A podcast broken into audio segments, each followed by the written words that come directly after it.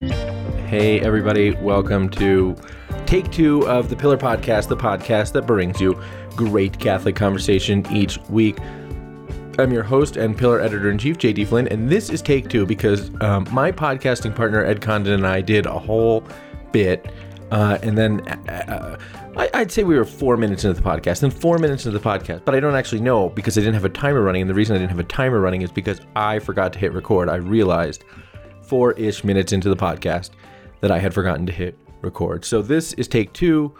I'm your host, and I'm joined by my podcasting partner and Pillar co-founder Ed Condon. Ed, hello. Hi, JD. I feel I feel sorry for the listeners. That was it was four minutes of top quality banter. That was some they- top quality banter. It really was. possibly I mean, we really the wittiest whole, we've ever been.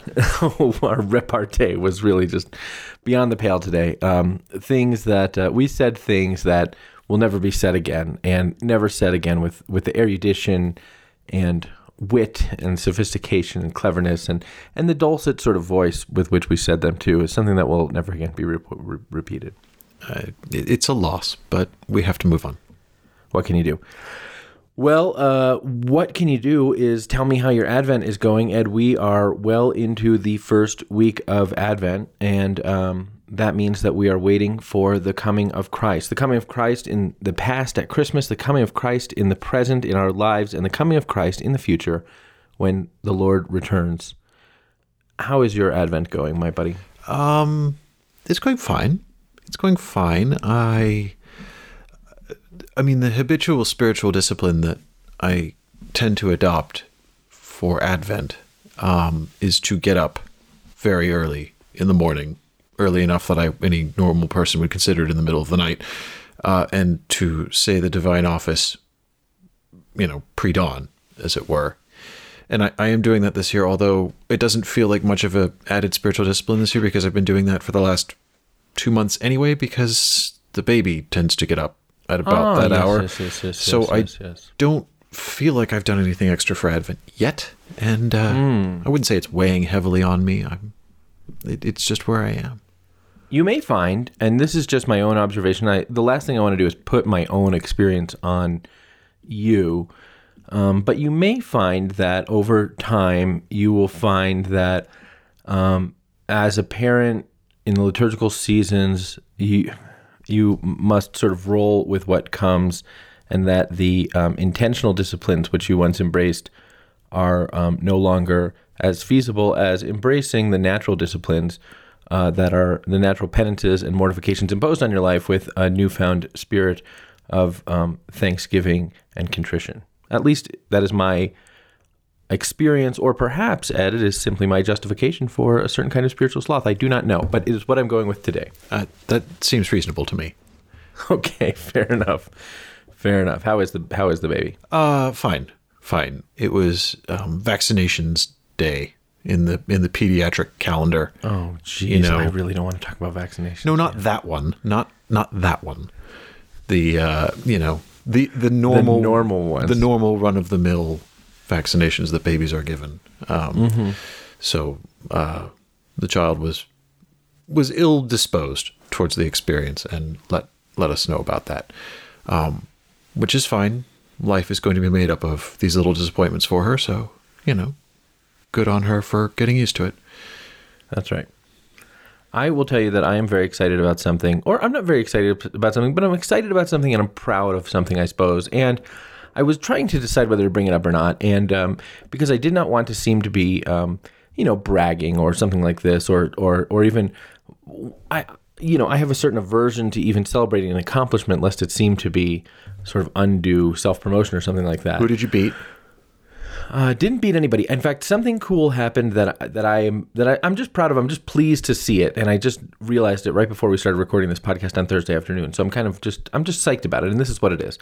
Um, you probably know that on November 9th, I published a long story about uh, a family who was harmed by a priest named Father Bobby McWilliams, who was sentenced to federal prison. I interviewed the family. I, I read a long thing. You, you you read it? Yes. Yeah. Okay. And it was a long thing, and it was a lot of work, and and I was very very glad to do it because the family had a lot to um, to say. Well, um, today I noticed that two Catholic publications have published themselves sort of long pieces that explore or address or sort of delve off from the reporting that we did into discuss into looking at kind of other themes or issues that arise uh, that have arisen in that situation. So, the National Catholic Register, which is a newspaper. Um, uh, has a story in which they talk to other seminary rectors about kind of so one of the questions that's raised in the story is about like red flags. Did the seminary should the seminary have seen red flags about this priest? Should the you know should the seminary have done more that the family who was harmed by the priest say the, fa- the seminary should have done a lot more and seen a lot more and that the diocese should have had different responses to the seminary um, and there should have been different interaction there? And so the um, National Catholic Register did a piece where they talked to some seminary rectors about kind of what they would have expected in that situation, or and in similar situations, what they would have expected in terms of communication with the diocese, and and just raising, I think, you know, some other perspectives on this on this these questions of, of seminary red flags that were raised in, in in our story, and it was a long and interesting piece. And then American Magazine did a piece in which they kind of asked, well, how does a seminary um, how how might it be that a seminary misses these kinds of red flags, or is it possible for a seminary to detect all things? And while you know I have thoughts about each of those pieces, I, I what I think is really cool is like um, to see uh, long form journalism, which I think is important, and reported journalism, which I think is so much more important than commentary journalism, like among different publications, kind of in conversation with each other. I just think is good for journalism. So I'm just really excited about that, uh, or I thought it was cool at least. No, that is good. Long form journalism is a good thing we want to see more of it. So. Okay. What I'd like to start by talking about, Ed, is um, on Tuesday, uh, we published a story. Neither of us wrote it. A, a, a journalist named uh, Claire Swinarski wrote it, but it was a very interesting story about um, paid family leave at Catholic and pro life organizations. So, uh, effectively, this uh, effectively this story asks the question. Uh, you, you, can read it at pillarcatholic.com. The headline is: For some Catholic employers, paid parental leave helps honor the family. Um, and effectively, the question of the story is: Why is it that um, Catholic organizations and pro life organizations would seem to be pro family. They would seem to be pro baby having, pro um, motherhood and fatherhood. And yet, Catholic organizations and pro life organizations are often well behind their secular sort of counterparts, um, either in the for profit or nonprofit spaces, as it were, in terms of um, offering paid family leave. And the reporter, Claire Swinarski, talked with uh, a guy who does research on family policy and said, well, look, for a lot of places, it's just financially unfeasible, and um, and so we need a policy solution to that, where we would have some sort of, I presume, some sort of scheme where sort of paying into disability insurance or something like it would would would allow for um, sort of funded paid family leave, and uh, and so that was one answer. Um, and uh, and then we talked with, and then she talked with some dioceses who do offer paid family leave and are trying to offer more paid family leave, and then um, some people who had experienced places that don't offer very much family leave at all and I thought it was a good story. Um, and I thought it was interesting, and I think it was important. I've heard from a lot of ca- people who work for Catholic organizations since then who have said, "Hey, thanks a lot for publishing that story because we have had this experience where." Um, the diocese or the nonprofit or the parish or the school. If it's the parish or the school, it's probably the diocesan policy, but or the university or or, or whatever it is. Um, you know, has a pro family message but does not have a pro family family leave policy in, in various ways. And you know that's just not from a, the perspective of the people I've heard from that's just not being heard or that's just not being addressed or dealt with.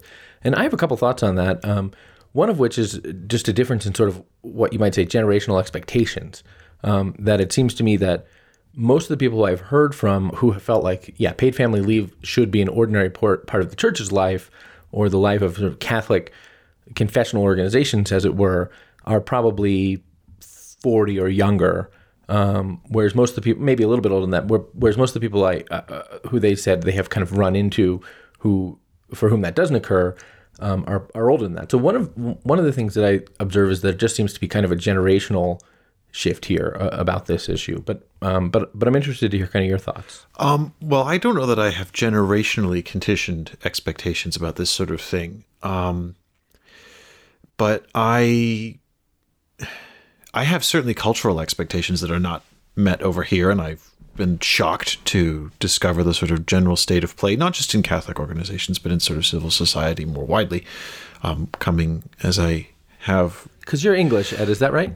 I've spent the majority of my life in the UK, yes, and certainly the majority of my United working Kingdom life in the UK, Britain, yes, Northern Ireland, right? Yeah, mm-hmm. where yeah. um, you know, taking up to uh, a year off for maternity or paternity leave is perfectly normal Are you um, serious? Yes, it's Taking it's a year off for maternity or paternity leave? well, ordinary parental leave following the birth of a child is at full pay is six months.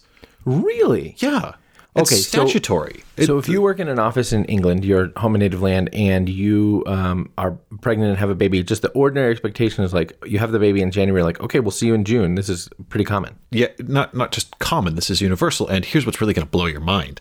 Yeah. is it's actually a requirement that if a mother wants to come back from maternity leave, Uh-huh. very often the company is required to offer her her old job back on a part time basis if she would prefer.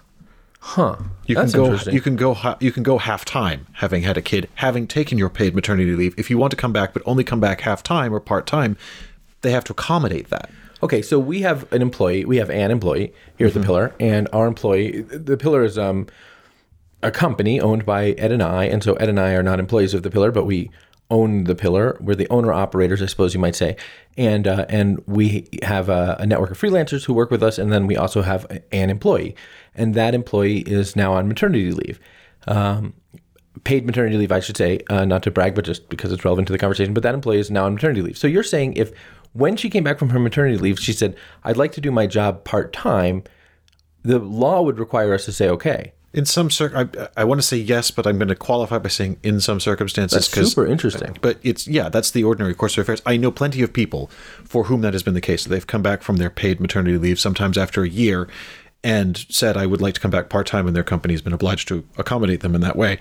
And very often what you'll get is companies that have uh, people in in particular teams who who have babies over, you know, a, a relatively coincidental window um, will end up want to come back part time, they'll end up being combined into a single job share, and then they hire one more person to pick up the slack. So it ends up being sort of you know outlay neutral. They end up with three people doing work that was previously done by two, but two of them are now working part time. And yeah, this is. I mean, I can't believe that this is. Uh, it it baffles me that this is perfectly ordinary in somewhere like the UK, but over here, the alleged home of the free market and the flexible workforce, people are like, what?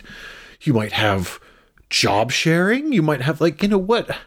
How this should this should not be rocket science. This is this is part of living in a society. I mean, but then again, uh, this country also has completely bizarre approaches and attitudes to things like holiday time in general. I mean, the gen- the average working vacation allowance in this country, I think, is inhuman. It, you know, it, Okay, so that's not that I've so ever that's taken it, but you know, so that's what that's what In you would say, and I guess I what demand other more. People who are like you, Europeans, would say. I mean, because you're a European, is that fair to say I'm that not you're going to be European? baited on this sort of nonsense, JD. Okay, so that's what you would say, and I think that's what other people who like you are Europeans would say. And then I think there are a lot of Americans who might say in response to that, and I, I'm not saying I land on this, I'm just trying to kind of further the conversation. I think there are a lot of Americans who would say in response to that, okay, but that's why we have the longstanding world's largest economy. Because Um, we force women to come back immediately from having children after five days leave. Yes, that's Well, what the American industrial might is, built I mean, on. I think JD that would is be the response. I'm not taking that position. Uh, breastfeeding clearly, but- mothers. That those are the ones driving the engine of our economy. Well, so you have this very different experience in the UK, and then you come here, and it's not at all the experience that you, you know. It's not at all what you observe. But what, what do you take as some of the um, uh, uh, some of the reasons for this?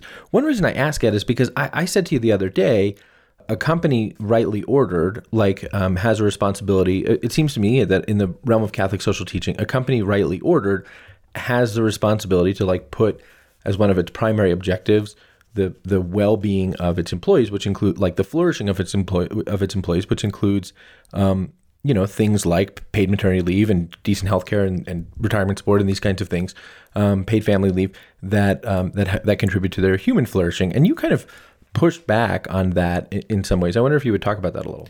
Um, I didn't push back on the concept. What the church teaches, the church teaches, and I agree with it. I think what I said is, well, that's lovely if we lived in Catholic la la land where everyone was living out the magisterium in the free market, but we live in the world that we actually live in, and corporations are not ordered to the good and human flourishing of their employees and their members. They're ordered to making profits. That's their function. Nobody starts a company to make the world a better place. They start a company to make a living.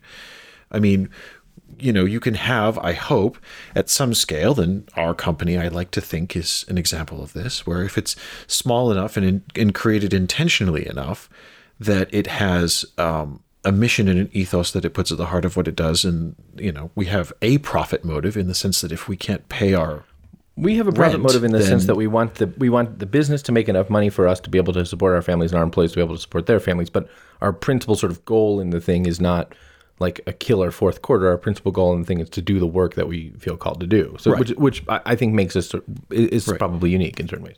well, I don't know if it's unique, but it's certainly not a, it's certainly not typical. Right.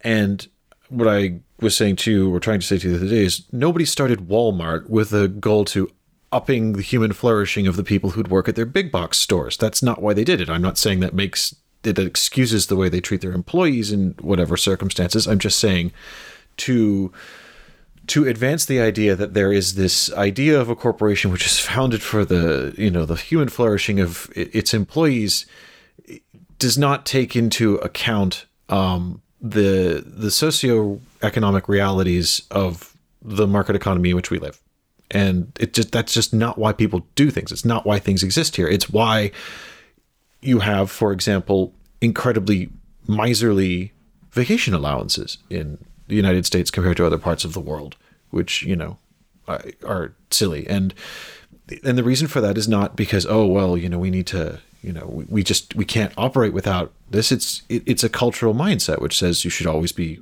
working.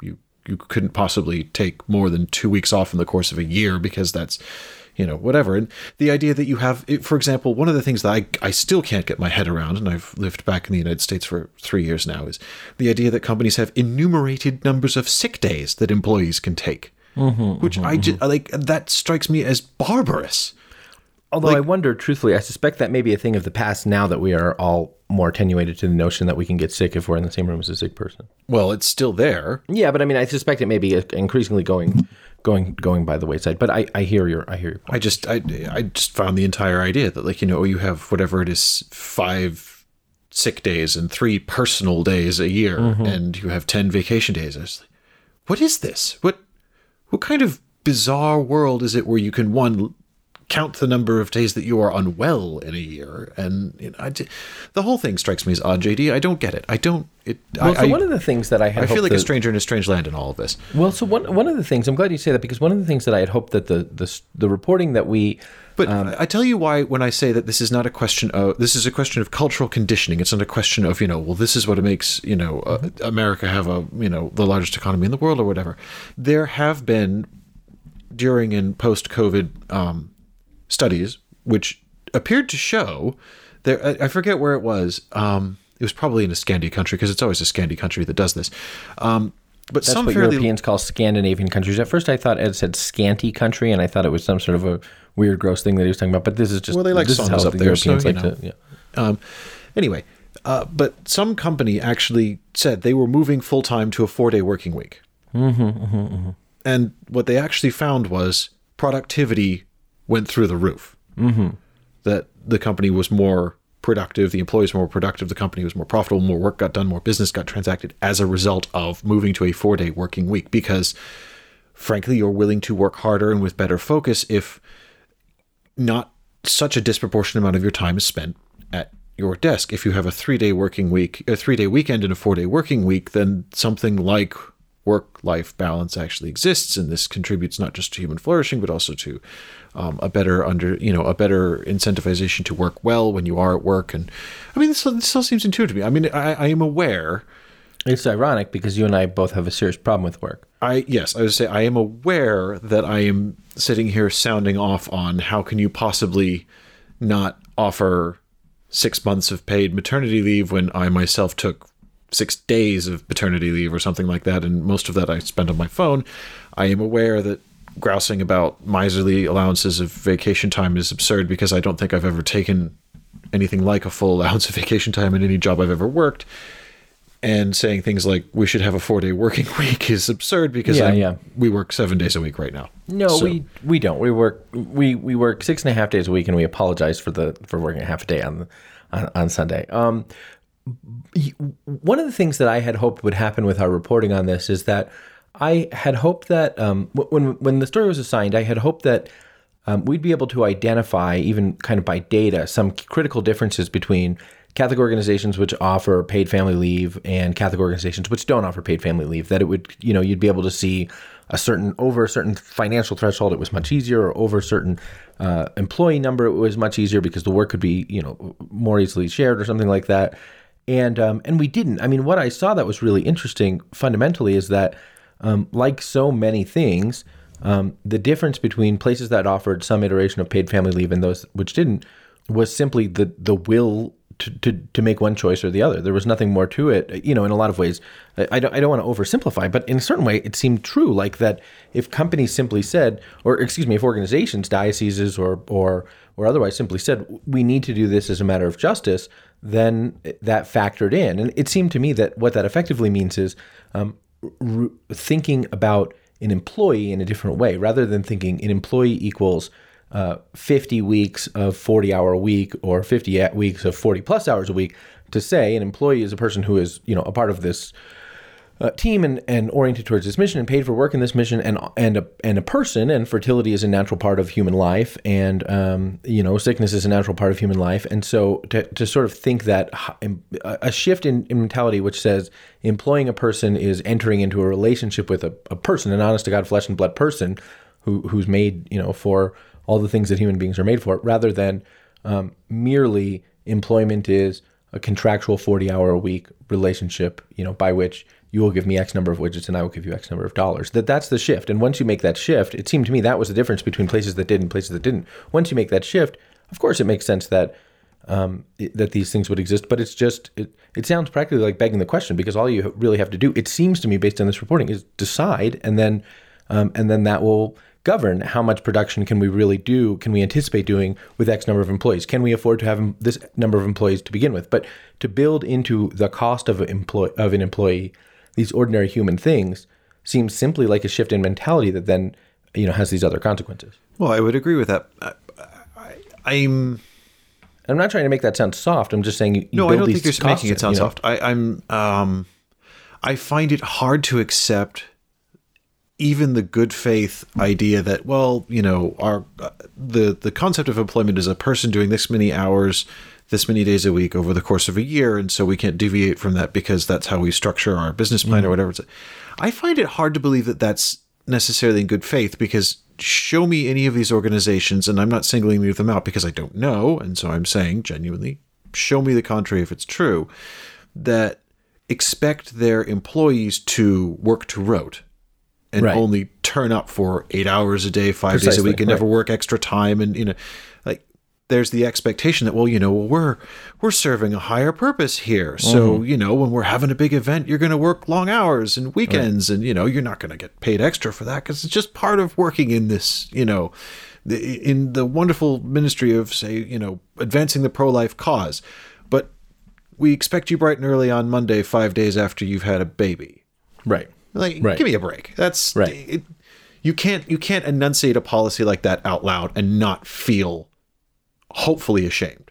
And yet, I think that's why I say I think there's a real generational shift here, is because I I do think that there there is a point uh, before which those kinds of things just did not seem like ordinary normal expectations, and so the notion that that would be you know perceived as anything other than well it's what we can afford um, you know, is would seem foreign, right? And it's what we can afford, and we'll give you that, and then you can take your pay, you know, you can take your your vacation time or whatever else. And sorry, that's the best we can do. Not, a, you know, just because that's the way that sort of a perception that that's the way that things have always been done, or something. Okay, like but that. if you're going to get into playing the generational card, then you have to say, well, all right, fine, but how many of uh, those generational expectations to the contrary were conditioned by a time at which it was expected that most households would be single income, and yeah, a single right. income would be mm-hmm. sufficient mm-hmm. to provide yeah. for a family. Yeah, right.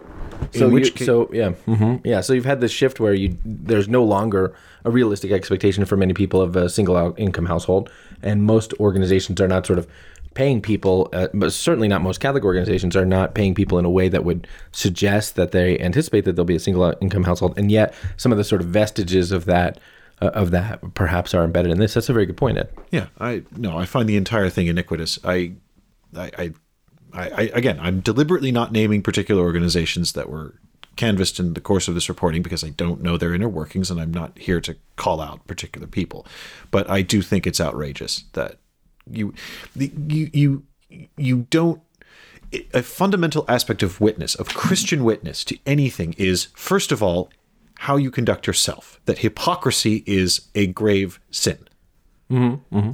That hypocrisy in the church is rightly called out as a terrible countersign to the gospel. So if your particular work and function as a Catholic organization is a witness to life and to the dignity of the family and the importance of the family, and you expect your employees to toss up having had a kid after a few days and say, well, if you've run out of sick days, tough noogies, that is a countersign to the pro life witness that the organization allegedly exists to promote.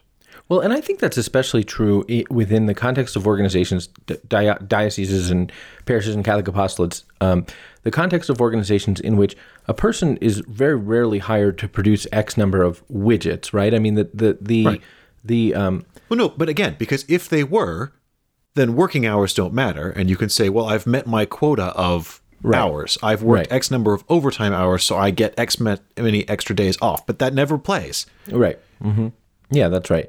And so, yeah, in that context where, and and and more to the point where product where sort of revenue is not directly correlated to the number of widgets produced, right? So, um, um, it's it's not as if, um, you know, we need someone to be here because we need X number of um, of uh, of resources for for parishes from the diocesan office of youth to be to be provided this month, or else we won't be able to continue bringing in money. There's not this sort of this direct correlation between the revenue that we bring in and the kinds of things that the diocesan offices um, produce, which makes me think it's even simpler. I think for dioceses to simply say, okay, well, we have slightly less productive capacity over the next X amount of time. Now, for teachers, you know, for teachers, it's a little bit more difficult because if you are school and you employ teachers, and the teachers are going to be out for three months, and you also have to pay a sub and these kinds of things. But again, I think the right thing to do is to sort of factor that into um, can we afford to have X number of teachers? Can we, can, you know, can do we need to raise more money for our school or raise our tuition or whatever? Because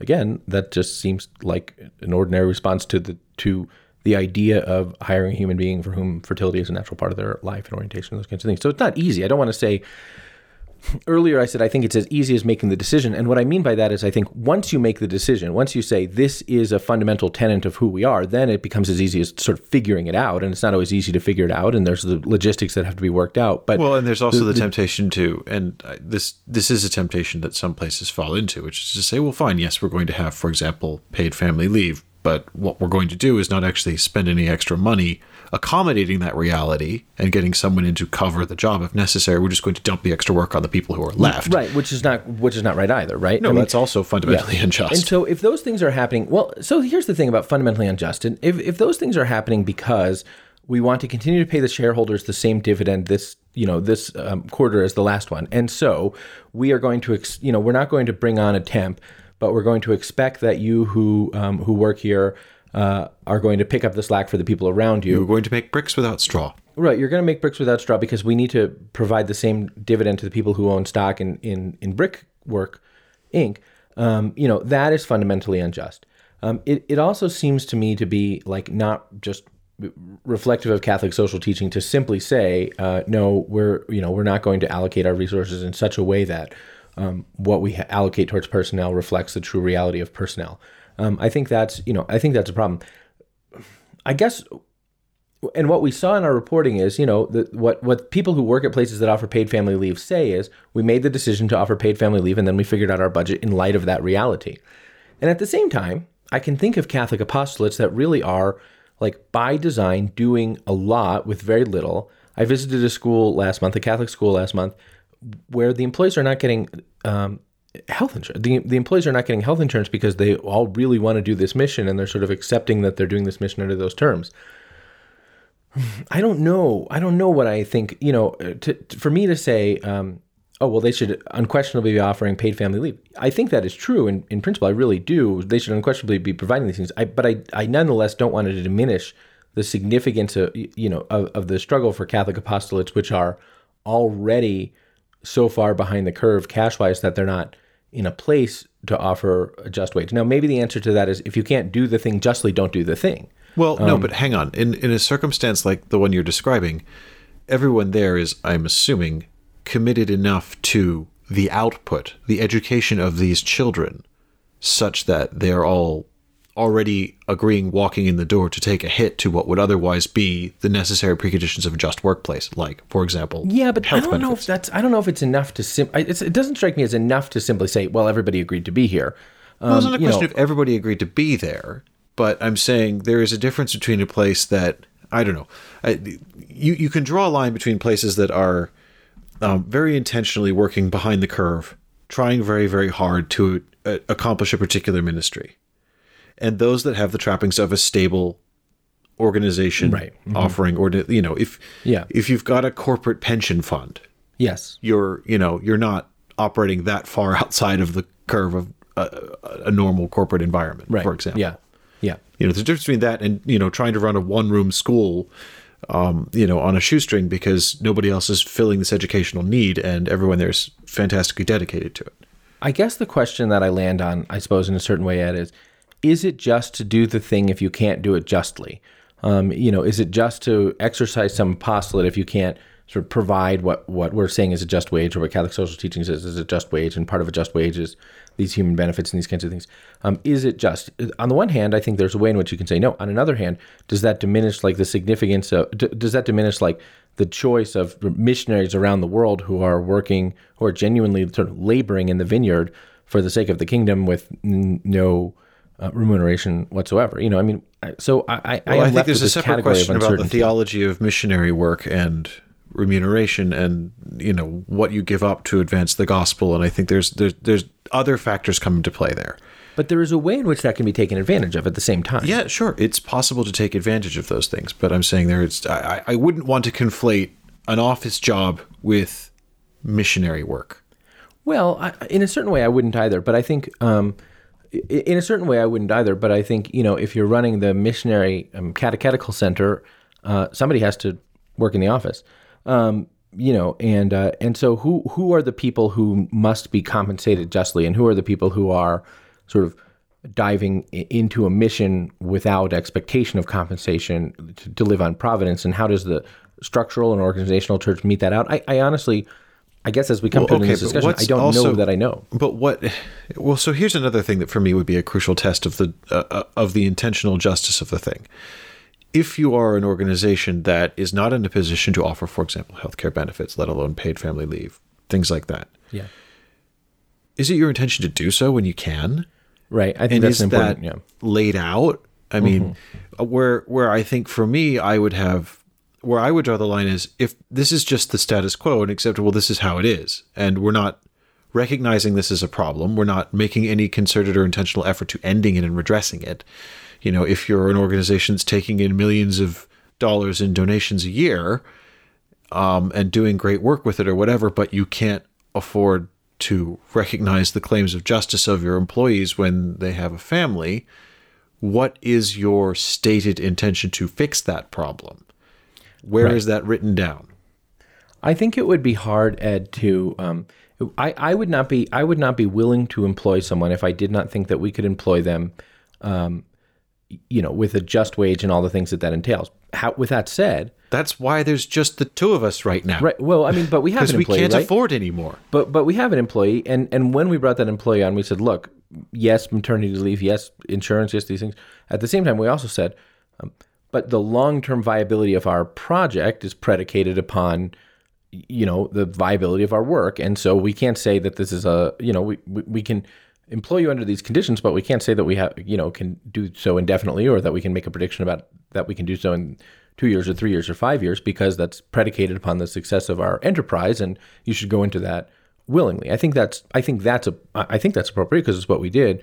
Um, Well, it is appropriate, but also we didn't take on more employees than whose just demands that we that, could right, accommodate. that we could not do. Right, we could not take on another employee right now because we couldn't afford another employee. Right I now, really love to hire four people right now, and Man, there's so many journalists I think would be cool. But you're right. Yeah, exactly. We do, we- yeah, it, we couldn't even come close to accommodating the claims of a just wage, let alone things like um, helping them get insurance, uh, paid family leave, that sort of thing. We we do, we simply couldn't. But that's that's the tension of justice. Of if you, you know, uh, we're trying to make a living same as everyone else, but if you if you are if you become an employer you accept a certain responsibility or you should accept a certain responsibility and especially if you're a catholic employer because it is a question of witness it is a public witness And I think most fundamentally, you ensure that the, what resources are available to you are justly ordered, right? So, in other words, you don't deprive someone of a, of um, of things which which you ought to provide to them, while at the same time, um, you know, excessively spending on something else or excessively compensating uh, executives for these kinds of things. If if um, you don't employ someone unjustly and you don't um, uh, you you don't um, dis- have a disordered um, economy, and that's true for an apostolate or a nonprofit or a little for-profit or a gigantic for-profit. Those are the things where you've sort of stepped over the line. Is when you your your finances are effectively you know disordered or disallocated. yeah Yeah. All right. Well, I thought it was a good story. i did too I yeah, it was thought provoking Evidently.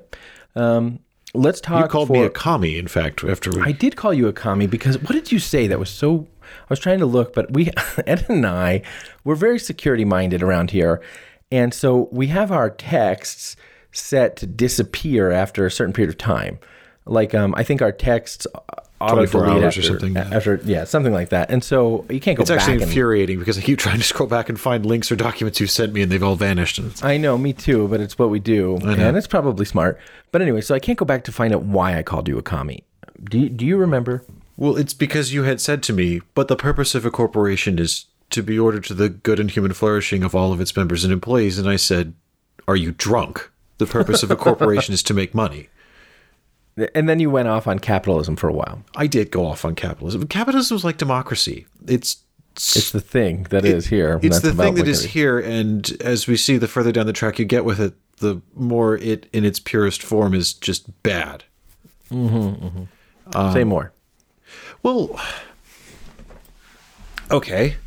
Uh, if we want to, I, I, I don't know what you had intended to talk about on this podcast. I never do. It's always I want to talk about France, but but I but I wonder. The reason I want you to say more is because John Paul II talks about sort of the virtuous exercise of capital, you know, of capital and Sure, times, and, and I think JP2 said a lot about the virtuous exercise of democracy and stuff, Mm-hmm. and that's true. And if you have a a a body politic or a body economic which is sensitive to and alive to the church's teaching and animated by a spirit of um, justice, rightly oriented to um, to its fellow man and to its creator, then these things all work together. But this is why the, this is why society needs the church. This is why the church is called to be salt, light, and leaven. This is why the church is called always and everywhere to evangelize. This is why the primary function of the lay faithful is to animate the temporal order with the spirit of the gospel.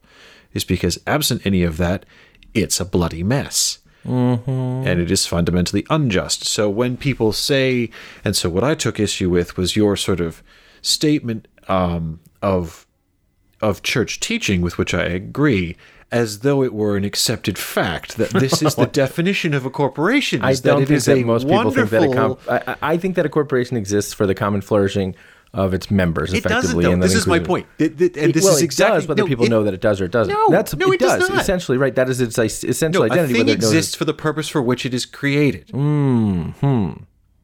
A thing Can't the exists for the purpose for which it's created. Corporations are intentional creatures of law. They are I don't think created that's in a true. I don't know that that's true. I don't know that What it's true mean that the thing it's true? for the purpose Corporations don't have some sort of a, a- eternal soul that exists well, no, only in the have a- mind they of might God. have a character. What I think it's fair talking to say that a corporation should exist for X, Y, Z. Here's no, what I mean. No, no, no, no, no. You changed. You changed. No, I think you, it's fair no, to say that a corporation, does. I think does it's fair to say corporation okay, should. I think it is fair to say that the essential identity of a corporation is for the common flourishing of its members, and that includes its employees and others, even if the people who run it don't know that. In the same way that um, if uh, let's think of an let's think of an example of a thing not existing for the reason for you know a thing existing for a different reason other than one for which it was created. Okay, so here's an example. Um, we uh there there is a family and they have a boy and um they in in their version of sort of the perfect american family there is a boy and a girl and so now they say we should have another baby because it's time to have our girl and indeed they get pregnant and indeed they have a girl and uh, people say, "Oh, well, why did you have a baby?" And they say, "Well, it's just because it was time to round out our family." Well, the, the child doesn't exist for that purpose. The child exists to know, love, and glorify God. Even if those who were uh, sort of materially cooperative in its creation had a very different Are idea you about it. comparing corporations to children? I am for the What are you, purposes Mitt of this Romney? For the purposes of this analogy. I am a thing can exist for a reason other than the you know a thing can have. But this is my point: is every individual and unique human soul is created by God. Okay, Corporations so- are not created by God. Okay, so here's an interesting example. Actually, this is so interesting, Ed, because there's a real debate about this in the church right now that I have have observed and would point out, and you're helping me to understand a different perspective about it. Okay, so um, y- you know Corporations Mas- are juridic reality, JD. They exist in law and nothing so else. you know who, so you know who, Mar- who uh, Maciel is, right? yes. Okay, so Maciel, Father Marcial Maciel, is the founder of the Legion of Christ, Yes. and you know he also turned out to be a notoriously abusive sociopath. And, also a complete charlatan with regards to his religious charlatan, faith. right? The Holy See said that he that he was. I, I find this quote to be so damning that he was devoid of any genuine religious sentiment whatsoever. Exactly. I mean, what more could be said about a person? And for this reason, I have previously said that it is my opinion. well, let me just get to the thing before you say your opinion, so that our listeners. Maciel founded this religious institute called the Legion of Christ. Yes. and you know, then it would turn out that Maciel was a very, very bad man, and now there is a lot of debate about sort of what should be done with the Legion of Christ. And so, it has always been my contention, like, well, the thing is obviously in need of reform, but the thing exists for the purposes for which institutes of consecrated life in the church exist. Um, and institutes of consecrated life exist in the church for the holiness of their members and for the uh, work of the apostolate and for the contemplation of God and these kinds of things. And the thing needs to be reformed to come into better co- sort of conformity with its own ident- with it, the deepest sense of its own identity. And what you, I think, have the perspective, if I may, it seems to me that you must have the perspective the thing exists for the reason Maciel founded it, which is basically to be a money laundering sort of sex romp. And perhaps that's why you think it should be suppressed. Go ahead, you're jumping Well, the. I am because you are you are exaggerating and I would say slightly miscasting or poorly expressing what I think, but you're actually not far off the truth, which is what the church actually says about institutes of consecrated life, is that they are their they are their fundamental identity and purpose is to preserve the charism of the founder. And so the my law, art, Ed. what? To the law. Uh, I don't. I'm in the basement recording, so I don't Okay, have my I'll- books. I'll go to the law. You go to the law, but the the the centrality of the original charism of the founder is the essential identity of an institute of consecrated life. So what I have said is is if the Holy See has found, as it has, and decreed, as it has, that Maciel was a complete charlatan, devoid of any sincere religious sensitivity whatsoever, there is no founding charism. Therefore, it is impossible to reform an organization in line with the church's definition of institute of consecrated life. So there's a juridic reality which exists, which the church says ought to do X, Y, and Z. And indeed, the church does say in Canon uh, 578 that religion institutes of consecrated life must observe faithfully the mind and designs of the founders regarding the nature, purpose, spirit, and character. But if the founder was No, just no, no, dead you skipped wrong, over that regarding the what? nature, purpose, spirit, and character of an institute. Oh, oh. But if the founder was just. nature. But oh, if the founder was just dead wrong, no, he wasn't the wrong, say, JD. the, he the was purpose and nature false. of- but if, but if he, but the church can say, well, an institute of consecrated life exists for these real things, and so we can reorient the, the this existing juridic reality towards those real things. I mean, isn't that possible? I think it's possible, but I do no. I it yes and no. Yes, I think that there are a lot of good people and vocations that have come out of the Legionaries of Christ and are still in it. I think that there is still an aggregate of persons and of goods that make up the reality of the Legionaries of Christ and attended institutes and things that can be turned towards an authentic purpose. I think that it has to be wholly reconstituted though, because what is missing, what cannot be sanated at the root, is the absence of the original founding charism and intention. That when it speaks about the nature and purpose being dependent on the intentions of the founder, that's not something you can just pull out. And that is a gap at the heart of the current institute. It seems to me then that you believe that many corporations must necessarily be suppressed as well.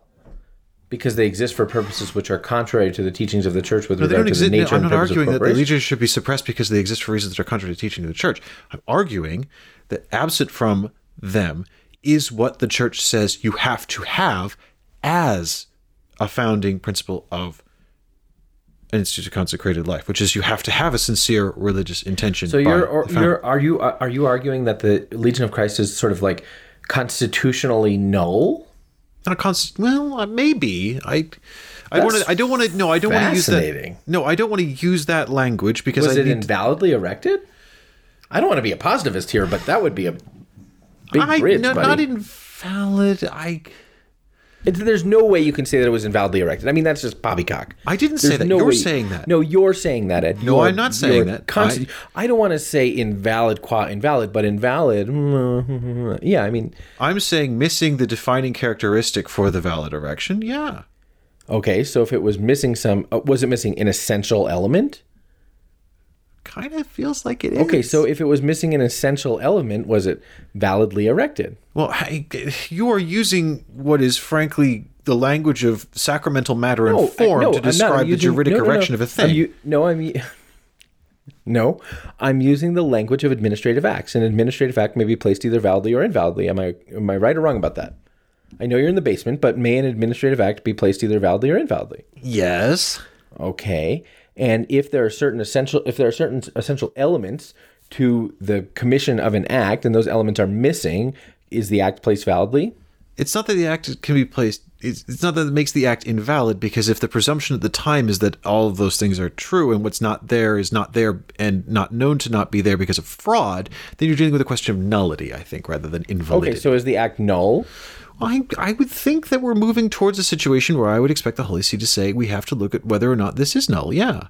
Which again, hmm. it's not to say that you just wipe the whole thing out and pretend it doesn't That exist, sounds but you nuts. reconstitute in a way that has in place the thing that was missing from the beginning, which was a sincere founding intention. I don't think the Holy See is going to do that. You know why? I don't think they're going to do it either. I mean, you're the one who decided to make this about the Legion, as I was talking about something else completely. I know, but now we're talking about the Legion. But you know why I don't think the Holy See would do that? Okay, so there's a legal, there are tons of political reasons why I don't think the Holy See is going to do that, and then a bunch of pragmatic reasons that come down to the Holy See's not talking about this or thinking about this. But um, Canon 124 2, a juridic act placed correctly with respect to its external elements is presumed valid. So, Right? um, Presumption of validity, which is what I was saying. so there would have actually have to be some process by which Yes. the in the internal elements of the juridic act were established. But the problem is the juridic act is not the juridic act of the founder; it's the juridic act of who? Of the Holy See erecting it. of the Holy See erecting it in principle, But the, the Holy behalf of the Roman See basically was deceived into the erection by a founder who had no sincere intention. oh, This is fraud, JD, is what we're talking about. they would have, to, but that would only invalidate the act if the character about which they were deceived was directly and principally intended. Am I right? You're telling me that the founder of a religious order or an institute of consecrated life with no sincere religious I mean, sensitivity so whatsoever was not an, was not we are directly no, no, and principally no, no, intended. If the no, no, no, the Holy Sees the Holy See had directly and principally intended what was missing. But we're so far through the looking glass. I'm applying effectively marriage law. yeah, to you're the skipping around the code a lot here to try. I'm skipping around the code a lot because I don't even know. I don't even know what we're arguing about here. I do not think that there's any What we were supposed which- to be I do arguing not think about that there's what we any were arguing and I I was arguing very any way in which successfully about- say that the Holy that, that the Legion of Christ was invalidly erected or that I its did not erection was say null, invalidly erected. or its You erection was null. I asked you if its erection was null, and I do not think there's any way that you could say it was. And um, and the I didn't reason I say I you think that, it was null. I said I think there's an argument for validity. I'd say I think there's an argument for nullity to be made. And therefore there might also be an argument for nullity to be made. I think you've made my point now. We've gone really uh, around in a circle. Therefore, is there an argument for nullity to be made for a corporation which is not founded in accord with the sort of d- essential doctrinal purpose of a corporation? No, because a corporation does not, as qua corporation, necessarily have a spiritual purpose. JD, No. institute of consecrated life does. I'm not sure how that's relevant. It's very relevant because you seem to be arguing that there is a higher philosophical purpose to the juridic creature of every corporation. And I'm saying that's not true. A corporation which is founded as a creature of merely civil law only has to satisfy such criteria as merely civil law describes. And if a corporation is founded purely to turn a buck, that's its function, and no amount of wish casting by the church. But that's, but that's not its function. It's just what it's just what it's it's just what its owners understand its function to be. But they're wrong. No, the church makes a proclamation of what this should be. I think the church makes a Not proclamation what of what it's for. isn't. What do you have this for? You have this for the common flourishing of your employees. Your corporation is more than you think it is. No, can be. I don't know about that. I, I don't know. What if you have a what if you have a corporation that is erected with manifestly from its beginning intentionally started with manifestly unjust policies and structures in place to ensure that the money flows up and that there is basically a pyramid scheme, JD. If if a company is founded to be a Ponzi scheme, there is no way you can say, "Oh, well, your corporation, your Ponzi scheme is actually more than you think it is. It is in fact a at its at its core, it is begging to be a beacon of All justice right, and light for all those involved." so no, it was it to founded for to be a fraud. I don't even. Yeah, okay, you're right. All right, I'm gonna give it to you. You win this show. Oh, I don't think we have time to talk about France. I'm, I, that annoys me because I really wanted to because it's very interesting. Okay, then let's do it. Five minutes to talk about France. I have some things to say, but I'm gonna give you the first whack at the ball. Okay, so what happened in France was uh, at the end of last week, I think it was Friday, Le Point published a long article citing various anonymous sources making several allegations against the now former Archbishop of Paris, Michel Aupetit. Uh, most notable among them was that he had an inappropriate, intimate relationship with a woman in 2012, at which time he was not a bishop, he was a priest and vicar general of the Archdiocese of Paris. Uh, it is worth noting that um, Archbishop Aupetit has said that he first met this person, I believe, uh, not when he was a priest, but when he was practicing as a doctor. He was a late vocation. Um, he has accepted in public that the relationship with this woman was ambiguous and open to misinterpretation, but has insisted that it was not physical and was not sexual.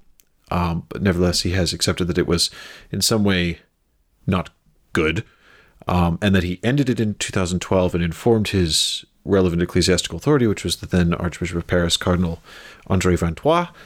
Um, but this came to light in this Le Point article on Friday. But there were also various other anonymous attacks on the Archbishop's governance of the Archdiocese of Paris, basically saying that he was a bully, an autocrat, a dictator, um, that you know members of his curia were resigning, various vicars in the diocese were resigning in protest because they couldn't work with him, this sort of thing. Um, so when the when the article in Le Point wa- was published, um, he so well. This is this is really hard to talk about. It was almost impossible to write this as a news story because the archbishop said basically that he was leaving he had he had talked to Rome, he'd talked to Cardinal Ouellet at the Congregation for Bishops and he had sent some sort of letter to Pope Francis saying it's up to you whether or not I continue in office, but he hadn't used the word resignation because he considered to offer to resign to be in, in some way abandoning his post, but he was leaving his fate up to the Holy Father. Um, the Holy Father accepted his resignation, which the Archbishop has said he didn't submit, but kind of did. I don't. I, I'm tired of parsing the grammar of that, but anyway, um, effectively he submitted his resignation to the Pope, and the Pope accepted it today, being Thursday.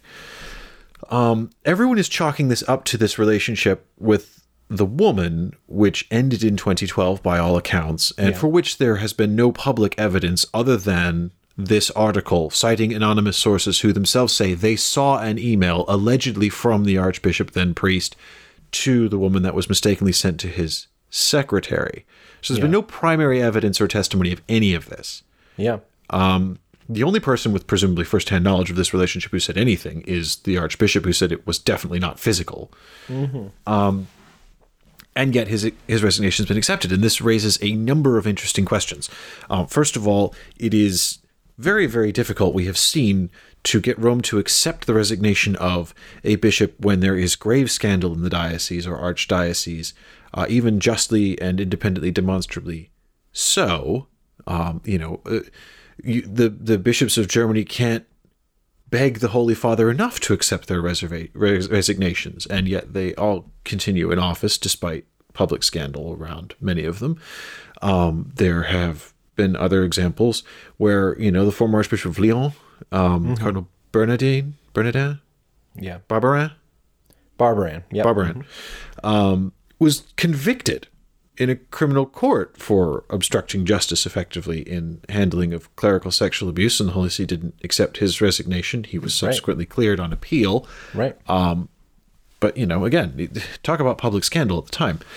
Um, and yet, on the basis of a magazine article alleging a very ephemerally defined, inappropriate relationship with a woman, the Archbishop of Paris seems to have gone. Now, either this is a new and extremely rigorous um, Chapter in the Holy See's Yeah. Which- mode of, of, of, of administering and responding to these things. which I Or- yeah, which I doubt it would be because first of all, this is the Holy See's mess. If Right.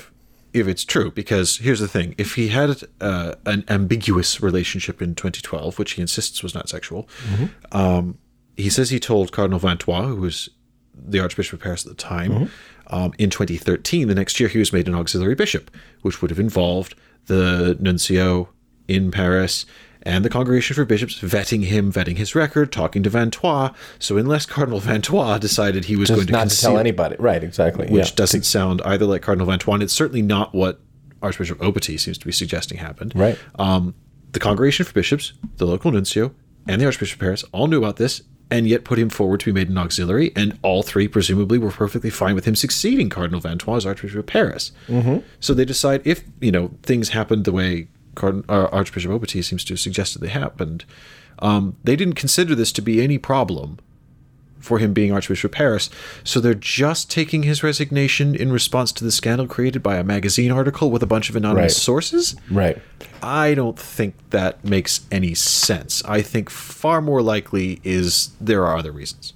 And I have heard now from some French ecclesial friends who who say the resignation of the two vicar generals. So so two vicar generals resigned from the diocese, and I have heard now from some French ecclesial friends who say these are two of the most respected priests, um, not just in Paris but in France. That the that these are people who are the, the, these two priests are extremely extremely well regarded by their brother priests and by other people who understand the life of the church. And so, um, if the question is, are there is it legitimate to take um, seriously complaints about the archbishop's governance um, and the, the possibility that the archbishop's failures of governance were the things which really led to his resignation? They say, look, um, these people are the, the resignation of these people should be a tremendous red flag Right. about the leadership of the archbishop. And and Aupetit said that in his non-offering of his resignation to the Holy Father, whatever we're calling it, um, he did so not because of anything he'd done in the past, because as he said, if I had anything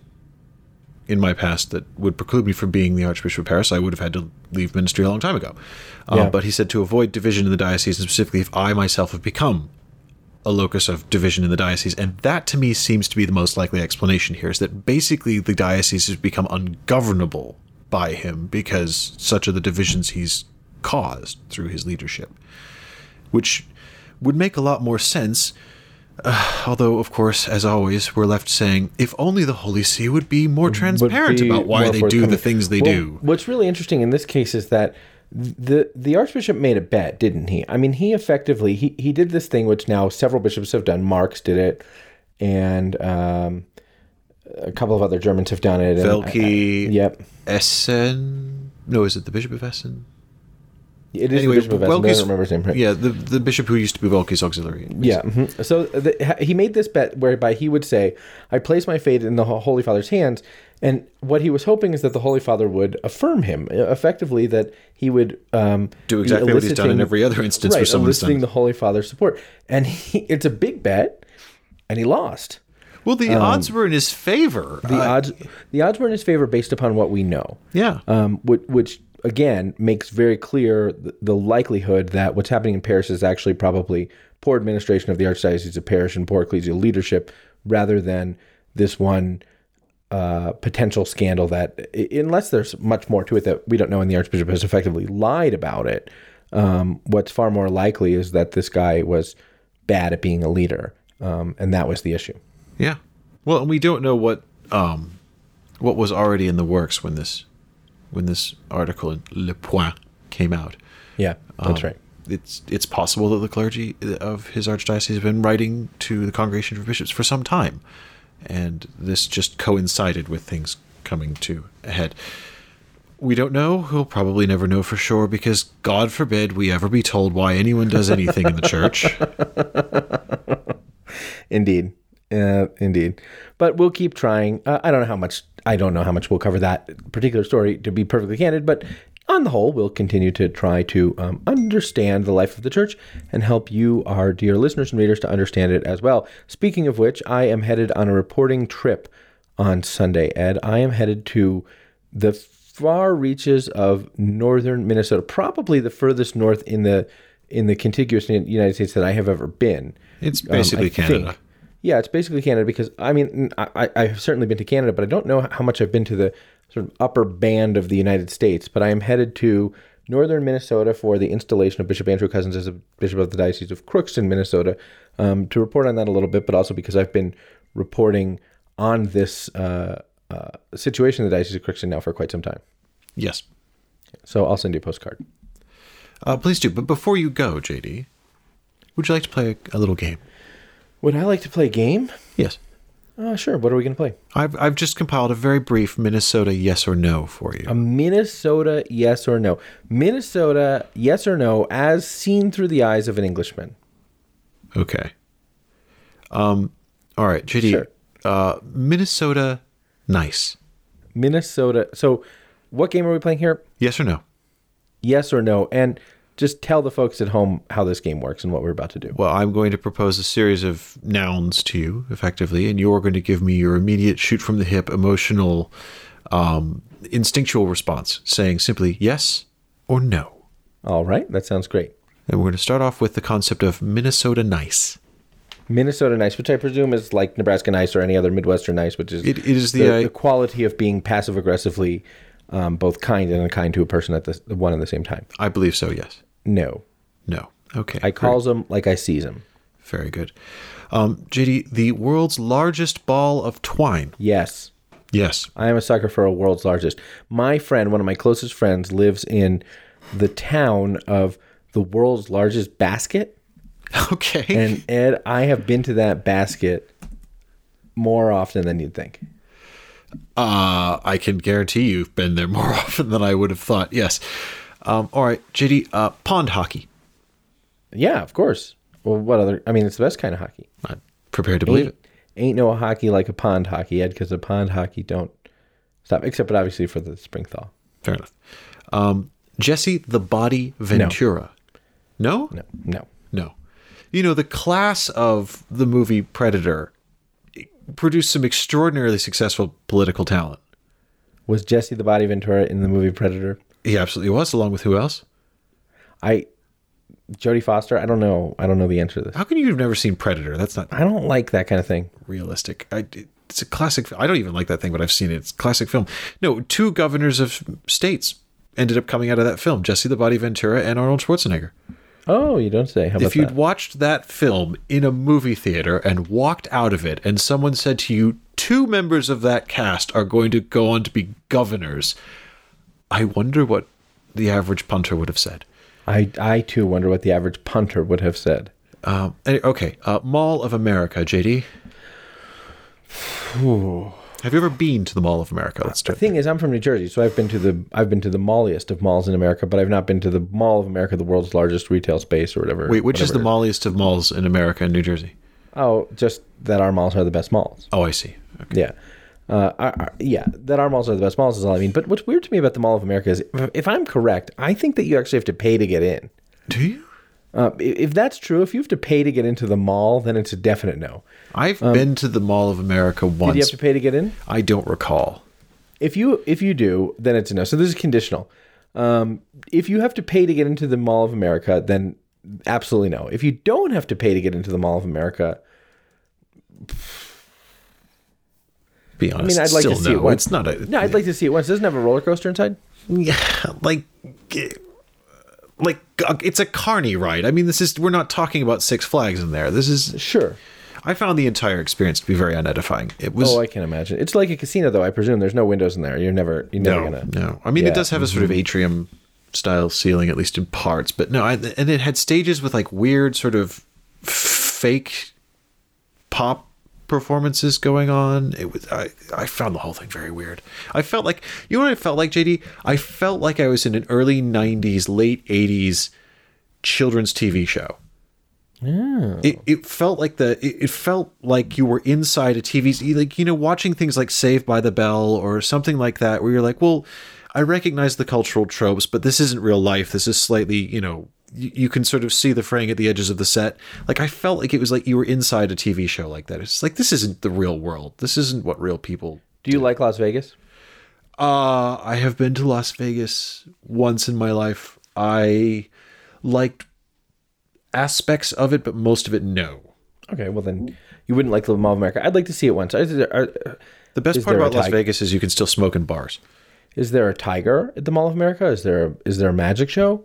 I, I don't, I can't, I don't know. Maybe I, I don't know. Every day, I uh, has there ever been a tiger in the Mall of America? Probably. Has there ever been? Oh, I have no doubt there has been a tiger in the Mall of America. I'm certain that it has been. I just wonder if there's a permanent tiger exhibition. If there's a permanent tiger exhibition, I, Would that make a it a lot of places? I'll go to look at a tiger. I had no idea that you were. I, I did. willing to willing to I didn't park know tigers were that mall in order important to look you, at a JD. tiger. I- mean, I would who doesn't who who's not interested in watching a tiger for 20 minutes? Are you? Are you kind of a tiger guy, JD? Is No, I'm not a tiger guy for Like, God's sake. Have I'm you just got slightly saying- Tiger King No, no, no, here? I'm just saying if you if if JD, someone's are like, you hey, aware of how you could purchase a tiger cub if you wanted to? oh, I'm, I have no doubt you could buy a tiger very no, easily. I know you've no doubt that you could. I'm saying, have you have you like made any? Have I looked at certain sites? Yeah. Yeah. of course. The, the question is, if someone was like, "Hey, do you want to go get a Cinnabon and also look at a tiger?" Is there any situation in which you say no? Yes, because Cinnabon is horrible. Wow. Okay, an, an Auntie Anne's then. I no, I we're gonna we are going to revisit in subsequent episodes your unexpected um tiger. You're misunderstanding. I, I, I'm, I don't have some sort of I don't have some sort of a thing for tigers. I'm just saying. Apparently, you do. I'm just saying if I could both get a Sbarro slice of pizza and watch a tiger for 15 minutes without very much effort at all, I'd probably do that. Well, you'd have to go to Minnesota. That's a lot of effort. I, yeah, and I'm Assuming going both to of those things are present in the Mall of America, which is Minnesota, I'm unestablished. very far away from the Mall of America, and I don't know if there's a tiger in Crookston, Min- like if I'm in Crookston, Minnesota. Okay, so I'm going to get to Crookston, Minnesota Sunday afternoon, right? And I got a thing, you know, I'm going to go to the thing because I'm going to report about the thing, and there's a press thing, and I'm going to interview the, you know, ask the bishop some questions at the press thing because I have some questions that I want to ask, and so you know, then Sunday night rolls around. And if if I check into my hotel and I'm looking at the things to do in Crookston and I find out that there's a place where I can go watch a tiger, I'm probably going to do that.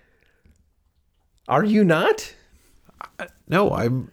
I mean, I I don't find them that fascinating. I How much time have you spent any time looking at a tiger? I, I mean, I've been to zoos infrequently in my childhood. Okay, well, maybe your life is more exciting than mine, Ed. But I would I would go to watch tiger. What I'm finding out, by the way, is that there is a there's an aquarium uh, at the uh, zoo. Uh, excuse me, at the Mall of America. I don't care for aquariums. I don't like the way they smell, and so that might be a major deterrent for me. That's fair. Uh, okay, moving on. Uh, Jello salads. Oh wow, this is interesting. Now I'm at the Mall of America. They have We're never getting out of the Mall of America, are They we? have effect. This is the thing. They don't want you to get out. They- They don't want you to get out. You think the exits to the Mall of America are easy to find? Come on, they're not. Um, they have effectively Adult Swim. There are specified hours during the weekend when you have to bring your ID and either be an adult or be walking next to an adult in order to be at the mall. So they have like no teenagers hanging out at the mall hours at the Mall of America. That's that undermines the plot of basically every. I was uh, about to say, Smith is the, isn't the function of a mall Right. a place where old people go power walking and young people hang out? Like, So is- the young people, it may actually be some sort of a, an incentivized sort of cross generational friendship initiative because the young people effectively have to buddy up uh, with. buddy up with the old. Yeah. Mm-hmm. Anyway, This is this is more discussion of the Mall of America than I had Oh, anticipated. I can imagine. Anyway, we got to go. well, no, I'm going to finish the list first. Okay. We're gonna no, we're we're. I'm looking at the time. We're not too far over. We're fine. We're gonna finish this. Um, all right, the Minnesota Twins, JD. I mean, I guess they don't cheat. They're you know their their um, stadium is an is an indoor kind of a thing, isn't it? It is. Do you know a funny story about the Minnesota Twins and their stadium? Mm-hmm. Is they are the reason that the Washington Nationals exist. How so? Well, believe it or not, not so very long ago, JD, in in our living memory, uh, the Major League Baseball's intention was to contract by two teams. Oh, there was a time when it was not permanent expansion that they were actually looking to contract both the American and the National League by one team each. And the two teams that were going to be lost were the Montreal Expos and the Minnesota Twins. And they were going to shut down. But what it turned out was there was an ongoing contract with MLB and its franchise in the Twin Cities saying that Major League Baseball had to be played through a certain number of seasons at that stadium. And so they hmm. basically couldn't get rid of the team. They had to keep playing the games there. And so then they they'd already gotten rid of the Expos. So they said, "Well, we need another franchise to balance the American National Leagues.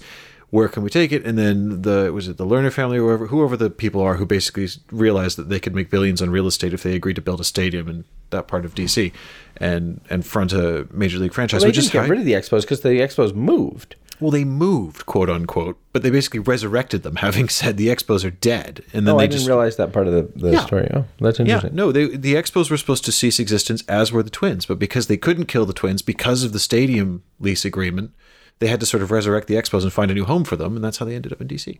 Okay, there you have it. So there's that. Um, Jello salads, JD. Uh, this is a thing where there's um, fruit or something inside the Jello. Yeah, and I think there's mayonnaise involved. Oh no, Good. Um, Prince. I, I don't. I don't know. I don't know the answer to that. You don't know the So- answer to Prince? Like I don't. I mean, I don't know. You it's know yes that, or no, JD. You like him or you don't. Well, you know this about me. You know that there's a lot about pop music that I don't know because I don't care that much about pop music. So I don't. But know, I'm I not. I'm not I- asking you for an empirical I judgment. don't This know is if your I know snap yes or Prince no. songs. No. No. But I wanted to qualify all that because I knew I was going to say no, and then you were going to say, "You don't like the guy who made the best single of 1987? Go, what is wrong with you? How do we even talk to each other?" I just didn't. I just wasn't feeling it. I, I'm actually not that emotionally invested in Prince. I don't really Good. care. I'm really glad to hear it. Uh, and finally, JD Prince Peanuts. seems like the kind of guy who would own a tiger, though, doesn't he? he, uh, if Prince didn't have a tiger or two, I would be You would shocked. be shocked, right? I, mean, I would be shocked. absolutely shocked. Yep. Uh huh. Yeah. That guy. That here's what I imagine that guy had.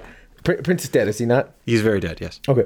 I would imagine that Prince's bathroom had a glass floor under which two tigers sort of paced all day. Could you see that? Yeah, so that you would step track out for of me. Prince's bathtub and you're effectively standing on tigers. Yeah. Yeah. I- Yeah. I, I can't imagine anything else, really. That. Yeah. That makes that. That sounds about right to me. Yep. Okay. And finally, JD Peanuts.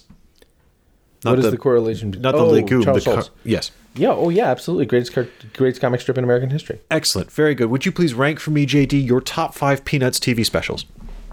Huh. Well, I prefer the comic strips by a long I shot. know, but we're talking about TV specials. So, okay. The first one is a series. are Actually, you sorry? Are we? Are you going five to one in your in your ranking? You're going one down. Oh, great question. I'll start at five. Okay. Okay. Five. Um, it's a great pumpkin, Charlie Brown. Okay. Four. Uh, the recent Charlie Brown movie, which I know you're going to say is not a TV special, but I'm just going to say it anyway. So Okay.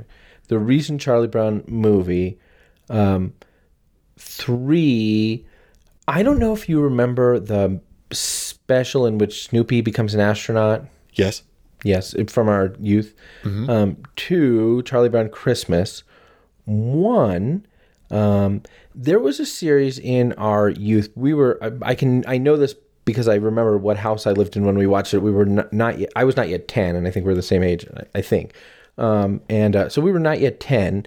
And, uh, and so it would have been in the, it would have been sometime before effectively 1992, um, eh, where the, there was a Peanuts sort of mini series that recreated famous periods in American history. So the the um, the gang landed at Plymouth Rock. The gang then was at Independence Hall. It's possible the gang fought the Civil War. I don't know. I think that might have been a little controversial even for back then. I suspect so. You know, it was very weird. Like, um, uh, you know, um, Snoopy gets on top of his doghouse and suddenly flying over Nagasaki and Hiroshima. I mean, there were weird elements. no, no. this Snoopy thing, was but- often fighting the Red Baron. He was Right, often a World fighting War One flying, yeah, but flying ace. but um, but but Snoopy drops Fat Boy over Hiroshima was a controversial scene, as you can imagine. Did that actually happen? No, no, oh, Ed, God, no. it scared me. But anyway, there was this Snoopy series in which they recreated these founding scenes from American history, or you know, kind of things from American history, and I thought that was really cool. I really liked it. So it's this is America, Charlie Brown, or whatever it was, would be my would be my number one. Interesting. Yep. We have some overlap, but nothing in the same place. Okay, because you, I presume you'd put the Charlie Brown Christmas at the top. Well, we'll get there. Everybody does. Number five, Charlie Brown Thanksgiving, Okay. um, which is heartwarming and delightful, but there's too much looped animation at points, and it just it doesn't know quite what it wants to be. Does it want to be historical exposition? Does it want to be sort of modern narrative? Whatever. Yeah. Just it, the heart's in the right place, but there's flaws. Um, number four, Be My Valentine, Charlie Brown. That's a good. childhood classic. Lots of great gag um, moments in there. Lots of slapstick comedy. thoroughly excellent. Um, number three, I'm surprised this didn't make it for you. You're not elected, Charlie Brown.